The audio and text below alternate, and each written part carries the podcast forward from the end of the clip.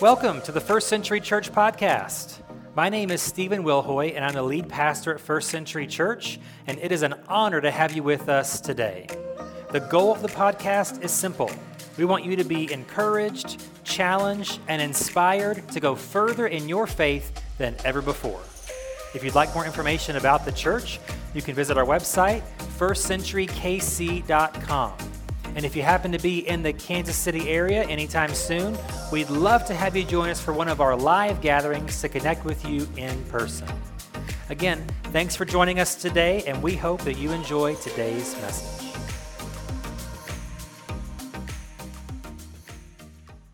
So, today we're going to conclude a kind of a shorter three week series that we have been in called In the Beginning. And what we've looked at in this series are some major themes that God sort of gave uh, instruction about from the beginning, from Genesis 1, 2, and even in Genesis 3, as we saw last week. And so the first week we looked at God's self description, his autobiography, if you will. Basically, everything that you need to know about God you can find in the first two to three chapters of the Bible. You kind of have to maybe look for some themes there, and we tried to point some of those out, but it's there. God describes who He is from the very beginning. And then last week, we looked at the meaning of marriage, how this institution that we've had for thousands of years started at the very beginning of everything. One of the first human interact, well, the first human interaction, I guess, would have been marriage. There's just a man, and then all of a sudden, you know, there's a woman, and they're married, right? And so we looked at the meaning of marriage, uh, even from the beginning. Today, we're going to look at this idea of nothing wasted. Nothing wasted. How many of you hate wasting stuff? You know, like you hate throwing food out. Oh, it's like, no, you know. Um, or if you're, if you're making something out of fabric, you try to use every piece of that fabric. I'm not wasting an inch of this. Or if you make something out of wood or another material, I'm going to use every scrap that I can. I'm not going to throw anything out. I want to limit the waste. We do this in life all the time. And uh, maybe you're a big recycler, you know. Um, we don't want to waste anything. It just it's a waste, right? If, if you really, really, really want to get rid of waste, there are probably ways that we can do that. We don't want to waste anything. Well, God doesn't waste anything either. That's the idea of today's message is that God doesn't waste anything. God doesn't make mistakes in what he makes. And there are really, truly, in the truest sense, there are no coincidences when it comes to God either. Everything that God made, he made with a purpose, for a purpose. It has meaning, it has a use. And so this week we're going to it's going to be a little bit different. We're not going to dive so much into the actual text of Genesis 1 and 2 as we have been, but we're going to look at the things that were made that are still around today in the natural world. We're going to look at three categories of things, if you will, in the natural world things that we may not know or see or understand the use of them, but we will find out what they are. And then we'll apply each of those physical, natural categories in a personal, spiritual sense to see how God made everything with a purpose. There is nothing wasted with God. So, the first main category that we'll look at for a minute here are what I'm going to call hidden things. There are hidden things in the universe that God made, but they all have a purpose. So, I did some research the last couple of weeks, and apparently, in the universe, for our universe to exist in the way that it does, there are 209 physical constants in the universe. Now, most, if not all of them, we can't physically see. They are hidden from our sight. But all of these natural things, and a lot of them, when I, I, was like, what do those words even mean? I am not a scientist. I'm not an, an engineer. Uh, you know, I don't work for NASA, so I don't know what those mean. I'm just going to trust that we need those things for a reason. And even when it comes to our planet, for, you know, we talk about is there life on other planets? Well, if there are the dozens of things that are exactly right, the conditions as they are on this planet, then sure, there probably is other life on other planets. But you got to have a lot of a lot of dominoes fall exactly the right way. And so far, in all that we've seen, we haven't found anything even fairly close to that. Let me give you just a few examples. I've talked about this before, but it's it's worth repeating again. There are dozens and dozens of physical constants that make this planet what it is. Even the tilt of the Earth's axis is at the exact right angle, within the right uh, range of angle for human life to survive. Even the speed of the Earth's rotation is exactly right for human life to survive. our distance from the sun, so the temperatures are within the range that we can survive. The, the distance from the moon, so that as it pulls the oceans, it doesn't flood the earth. So it, it, does the, it does the thing it should do because we're just far enough from the one moon, the size that it is, to survive.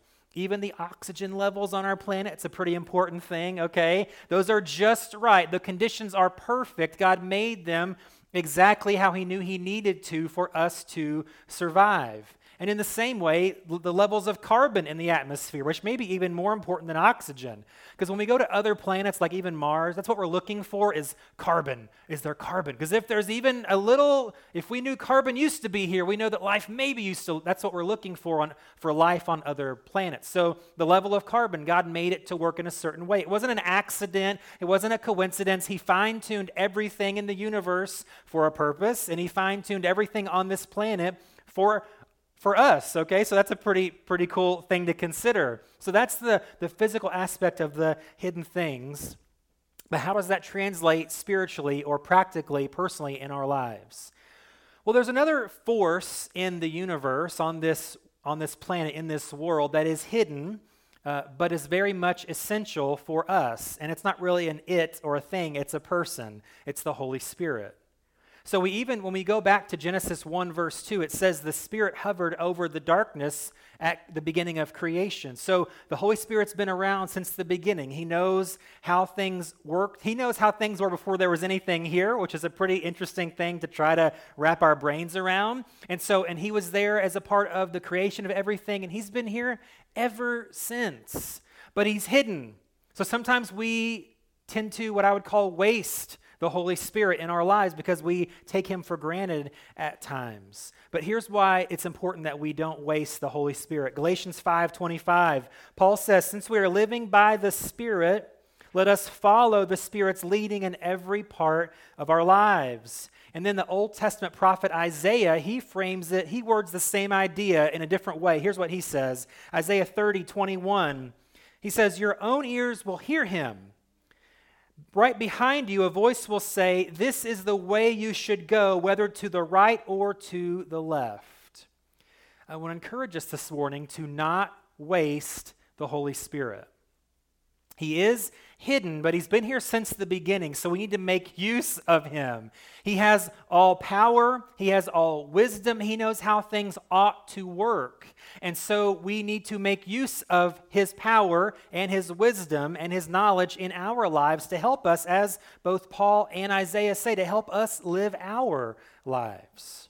And to show why this is so important, I just have a couple of lists here that I want to go through for a second. One list is living life with the Holy Spirit, and one is how, is how we live life without, when we waste the Holy Spirit. So, life with the Holy Spirit means a life of peace, wisdom, joy, love, patience, self control. A lot of those are fruit of the Spirit. That's Galatians 5, what we just read. Life without the Holy Spirit, though, looks a little bit different. It's a life of fear, folly, discontentment, mistrust, impatience, self indulgence, and selfishness. When we waste the Holy Spirit, we, that's the kind of life that we tend to lead. We tend to gravitate to our own desires that lead us down a path we don't want to go, but inevitably we go down that path because we're wasting the power, wisdom, knowledge, protection of the Holy Spirit. You know, again, he is hidden, right? We can't see him, but he has been revealed. And we see it in Scripture. Hopefully, you've noticed it in your life, in, in, the way that you do things. Sometimes you'll be ready to make a decision and you'll sense a check in your spirit. Some would call that the conscience. I would say if you're a follower of Jesus, you have the power of the Spirit living inside of you who's going to really you say, no, we're not doing that. You don't want to go there. You don't want to say that, you know? And so hopefully we notice that in our lives and we don't just waste the Holy Spirit. Because there's, there's a lot there that He can do for us. There's a different path He can take us down, but it's incumbent upon us to just not ignore Him or take Him for granted. And it's kind of like this well, I just don't believe in oxygen because I can't see it. Well, you know, too bad it's there. So if I choose to not breathe, I'm going to die. I can't see the Holy Spirit, so it must not, you know, must not be a big deal. Or that feeling, I can push that down or push it aside, or ah, you know. But that's wasting this hidden thing that God has given to this person, not a thing, sorry, that God has given to us in the third person of the Trinity, the Holy Spirit. So, again, let's not waste even this hidden person of the Holy Spirit. The second category is not just hidden things, but there are small things that God has made that have huge importance. And this is, again, in a physical sense. Let me just give you one example. A small thing would be your thumb. Pretty small, right? But how big of an impact does it have on our everyday lives? How often do you use this digit all the time for all sorts of things? And to illustrate the importance of that, I have a few things I'm go- I haven't tried this yet, guys. So this may not go as I hope it does in my mind. But I'm going to try to do three simple things first with with the use of my thumb and then without, and we'll just see how important the thumb really is. I'm going to move this over here uh, real quick. So, like just writing your name. Even picking up this pen, what did I use? I used my thumb to do that, didn't I? Anyone who's going to pick that up, they're probably not going to go like this. I will say there are some people that are born without thumbs or digits, or some people who through accidents lose them. They learn to adapt, but I clearly have mine, so I'm used to using them. So this illustration should go great. So I'm going to, just normal, just write my name here on this piece of paper. Very sloppily. Uh, I should have been a doctor, you know, because my handwriting is awful. But now I'm going to try to perform the same simple, it just took me two or three seconds, right? The same simple action without the use of this small, insignificant thing, right? I'm going to try to pick this pin. up. How am I even going to click it? I really want to do that, but I can't, right? So I've got to do that. And then I can't even use it to help me. This is, I feel like a toddler trying to learn how to write. So I can do this, right? I even probably write better. Wow. I mean, it's not, it's not much worse. If you want to come look at it later, you can. It's not much worse. I should have done that first. I'm not very smart, guys. So I can do that one, okay? It was more difficult, and it would not be fun. Like writing my name one time, not a huge deal. Trying to write like sermon notes, that would, that would never, I would never preach again. I'd still be writing for next Easter right now. So let's look at this one. How about tying your shoe? Seems like you need your thumbs for that. So let me just tie my shoe real quick. These will be my these are my Easter shoes, by the way, so they're still nice and clean. I haven't worn them yet. You're not supposed to wear white before Easter, so that's why they're I haven't worn them. Um, I do believe in that rule of fashion, by the way. So I just tied the shoes and untied them really quickly without you even noticing it uh, with my thumbs. I'm going to now try to tie these laces without my thumbs, and we'll just see. Uh, I'm gonna. I'm trying to, to not use my thumbs, but it is really difficult, guys. And if somebody else may be more skilled than I am at this, Oh, so far, this is the hard part now, guys. The crossing over the bunny ears thing. See that? Oh, oh, oh, oh, am I going to make it? Oh, maybe. Oh, I can't. I have another hand. I'm not one handed, I guess. I'm, I'm just, oh, oh, oh. Oh, am I going to make it? Oh, come on. No, lace. Oh, no. Okay, see, it's already, I'm going to get this. If we, I got plenty of time. Okay. So don't look at your watch or your phone. Um, some, some of you are looking at me like I'm an idiot right now, and you're right. Okay, so I, I, I could get there, but I'm not going to waste any more time. So I couldn't even tie a shoe without my thumbs. So now the last thing I'm going to try to do is button my jacket. Think that's going to happen? So this, this are, these are pretty, this is a pretty tough jacket to button anyway. But, I mean, it takes, my whole thumb is pushing that thing through. So I got it. Yay, thumbs, good job. So, but now, you, you, you want me to just skip this one, or do you want to see it? Okay, you want to see it? Okay. Okay, so I'm going to try to button this jacket. I'm kind of, I don't know if I'm using my thumbs or not. I can't even get it like. Yeah, America's Got Talent. When are the auditions for that? I can do everything without my thumbs, Simon. Aren't you so impressed? Um, I can't. Uh, yeah, okay, thank, thank you. I got buzzed. I got X. Yeah, okay. So this is a, these are really small things, aren't they? But they're pretty important. They have a purpose to them, even in everyday sort of use. Even, even in those simple things, we see the, the purpose of something small. Well, personally and spiritually, it's the same thing. And Jesus uses, in a lot of his stories, as we'll look at one in a second, small things to make a, a big message. Small things can make a big impact, is what we see here. So before we get to that, let me just a couple things in everyday life. Just like the idea of stop to smell the roses. That's a small thing, but it can have a big impact in your life, can it? when we can learn to slow down and actually live life and not just, and I'm really bad at this, guys. Like, I'm always thinking about the next thing or what's next, and I don't, so this is for me. If it's not for anybody else, it's a good reminder for, for me. Slow down, like, pay attention to what's going on around you. You know, looking people in the eyes, a small thing, but it's huge with communication. Even things like rest taking a break, like taking that nap. Oh, what's a, you know, 30 minute nap going to do? You have no idea how big a 30 minute nap may be for the rest of your day or even the rest of your week. You know, I mean, I'm thinking back to Wednesday when I had a nap. The rest of my week was great after that. That's all I needed, you know. So even little things in everyday life can have a big impact. And Jesus used the same, the same idea here, a small thing to make a big point. In Matthew 13, verse 31 says this Here's another illustration Jesus used. He said, The kingdom of heaven is like a mustard seed planted in a field. It is the smallest of all seeds, but it becomes the largest of garden plants.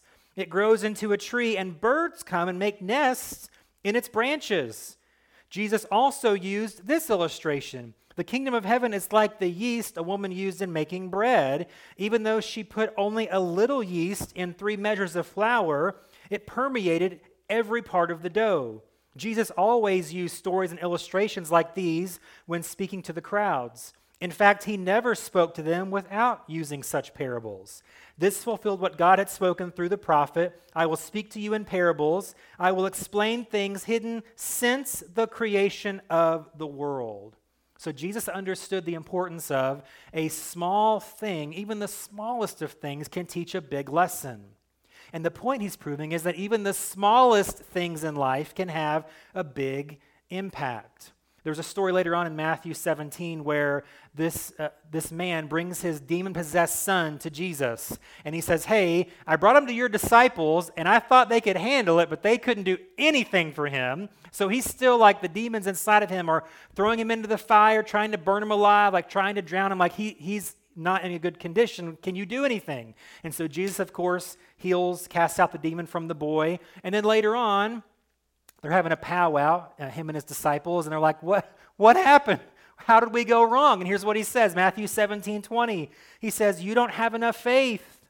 I tell you the truth, if you had faith even as small as a mustard seed, the smallest of all seeds, Matthew says, you could say to this mountain, Move from here to there, and it would move. Nothing would be impossible. So Jesus uses the same illustration of the smallest of all seeds to prove this point that even a little faith can move mountains. And I believe that can be true for your life and my life as well. It doesn't take, you know, an eight year doctorate in studying the Bible to read the Bible. Like j- just an effort there, the Holy Spirit, who we already talked about, can illuminate things in your heart and your mind to help us to understand the scriptures. We don't have to be an expert in anything to make a difference where we live.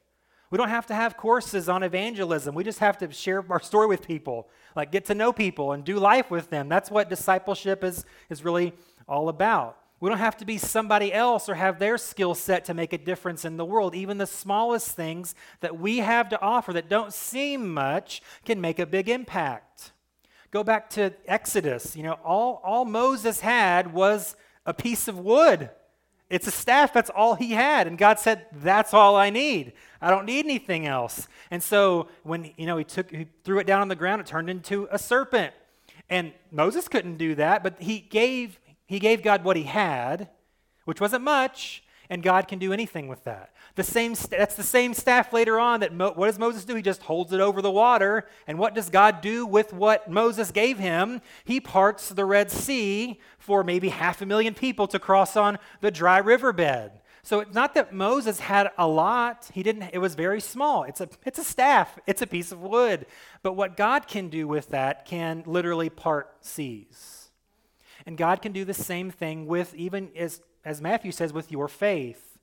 All it takes is just a little bit, right? All it takes is just a little bit of faith, and God can do wonders in your life. So, just like the thumb, don't take what little you have for granted. Don't think, well, my faith's not enough, or I need to do more, I need to be more. Now, we do want to grow in our faith, yes, but where you are right now is enough for what God wants to do in your life right now. What you have right now in, in your you know skill set and your possession is enough to make a huge difference. Small things can make a big impact. That's what jesus shows us here. So don't just belittle oh i don't have enough or i'm not enough or it's not enough. Yeah it's, it's not enough but god can use that to be more than enough even the small things. So then here's the third the third category that we'll look at for a few minutes here and that is what i'm going to call strange things not stranger things. I don't have a clip of that to show you, okay? Strange things. So even the strange things aren't wasted. And that's even, you know, physically, literally. Something like your appendix. It's one of those strange things. What does that do? Is there a use for it? Why does it get taken out? What's the point? Well, uh, it's actually part of the digestive system, right? And it contains good bacteria. Now, we don't really use it for that as often anymore because we live a more sanitary culture than we did a thousand years ago, and maybe it had more of a use. Still, it does that. So even after you know you might have a bout with sickness, you might get sick a lot. It can help to replenish the good bacteria in your digestive system. So we don't really, it doesn't maybe do a lot in, in that respect, but it still does have a purpose uh, and so here's the other part of it is it can also be used as sort of a backup part. Think of it as like a spare tire of your body, you know. Uh, if you have other digestive problems and you have to have other parts taken out, it can be used and reshaped to kind of be that spot, to be that part of the di- digestive tract. It can, you know, they, it's kind of there. It doesn't do a whole lot. Hey, let's use this part that doesn't do much and make it into something that we need now after we've had this surgery operation. So it can be used to be reshaped and formed to have a huge use that's very helpful. So it's kind of like, again, the spare tire of the body. If you don't have a spare tire, you need to get one, okay? so it's, it's there.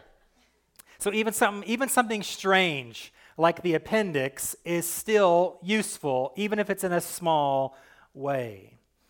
Well, personally and spiritually, there is something that you would think uh, is that I'm going to say is going to be strange that has a use, that has a point, that God designs to have a purpose, and that is suffering.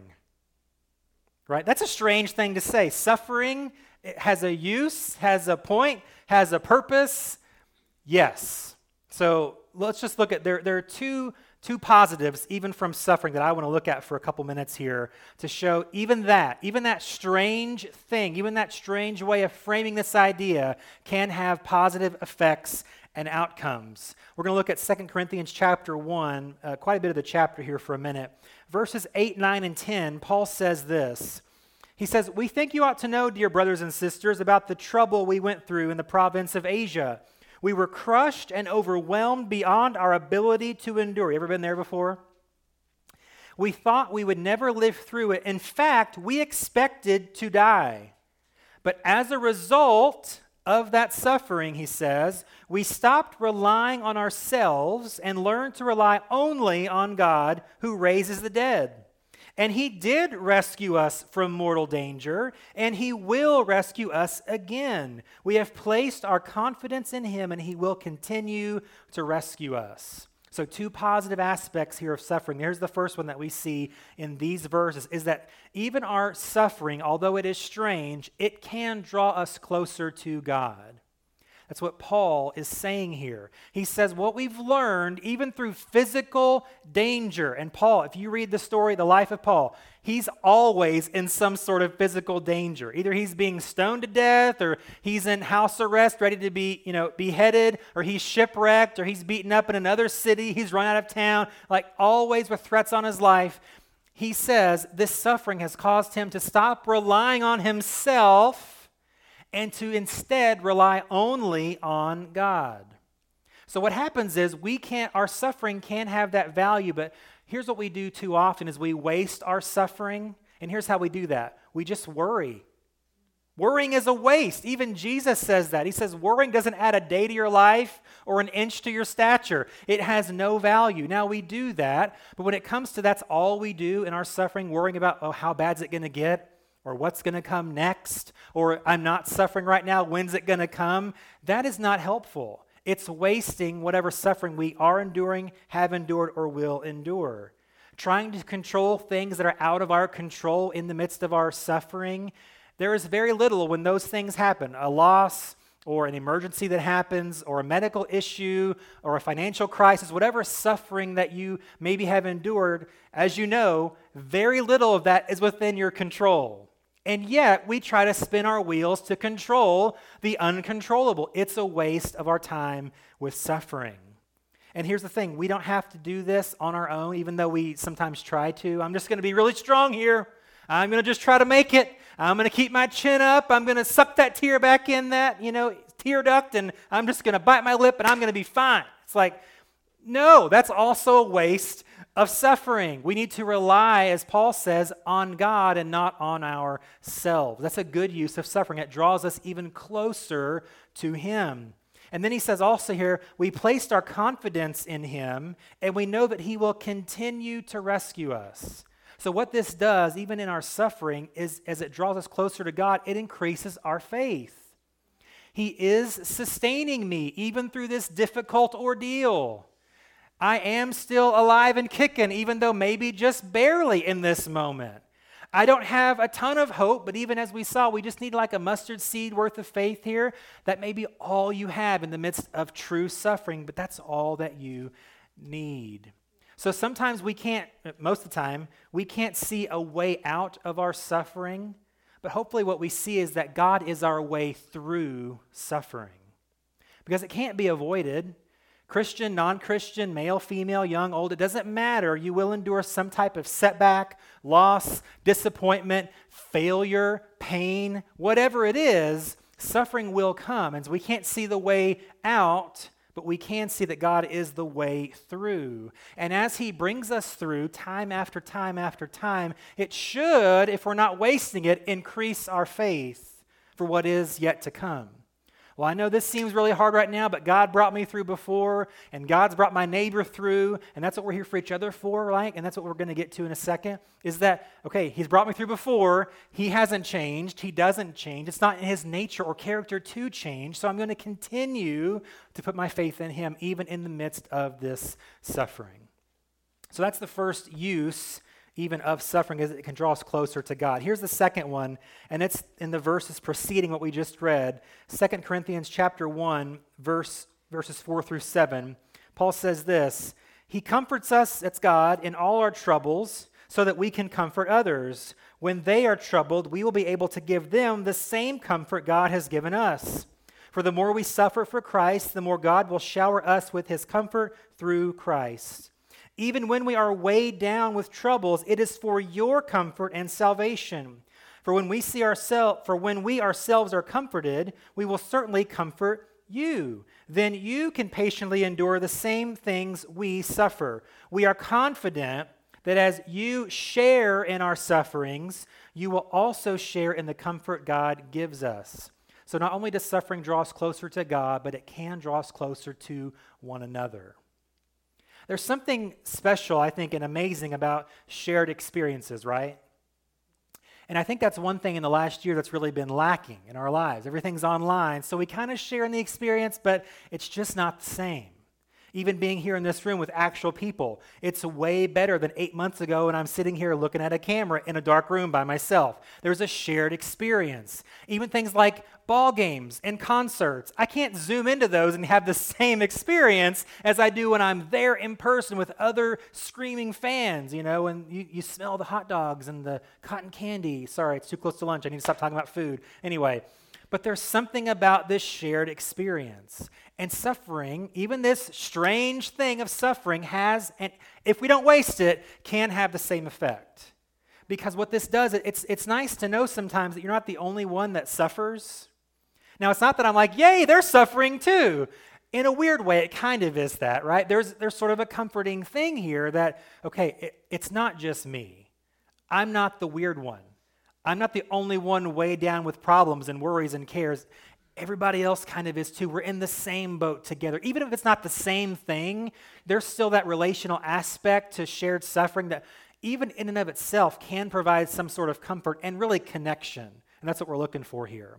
And it's interesting that uh, in Philippians 3, Paul says that we, we sh- we're not alone in our suffering because Christ suffered right? That's what this week is about the suffering of, of Jesus on the cross, the agony even in leading up to the cross. In Philippians 3:10, Paul says, "I have really one goal in mind." And he says it's this that I may know him. And he says not only in the power of his resurrection, but also in the fellowship of his suffering. And that's the part that we don't like to read. You know, I don't want to share in the fellowship of his suffering, but we do. It's important for us to know that even our risen Savior, the eternal Son of God, suffered. And so when, when I suffer and when you suffer, there's again even automatic comfort in that connection as well. So we don't want to waste our suffering because of that connection, but also, as Paul says, because even through what we endure and suffer, we can help others through what they are suffering. That's the real key to it, I believe. Is that as we are connected to God and encouraged in our suffering, we can then be an outlet to help others through what they are facing as well. So we can, and Paul says it here, we can comfort others, and he says, then you can patiently endure because of the comfort that we're helping to give, even through our own suffering. So when you suffer, because we will, right? Don't just ask why, but rather, more importantly, ask who. Ask who can this help? Yes, my suffering. Who can it help? Who can it encourage? Who can it motivate?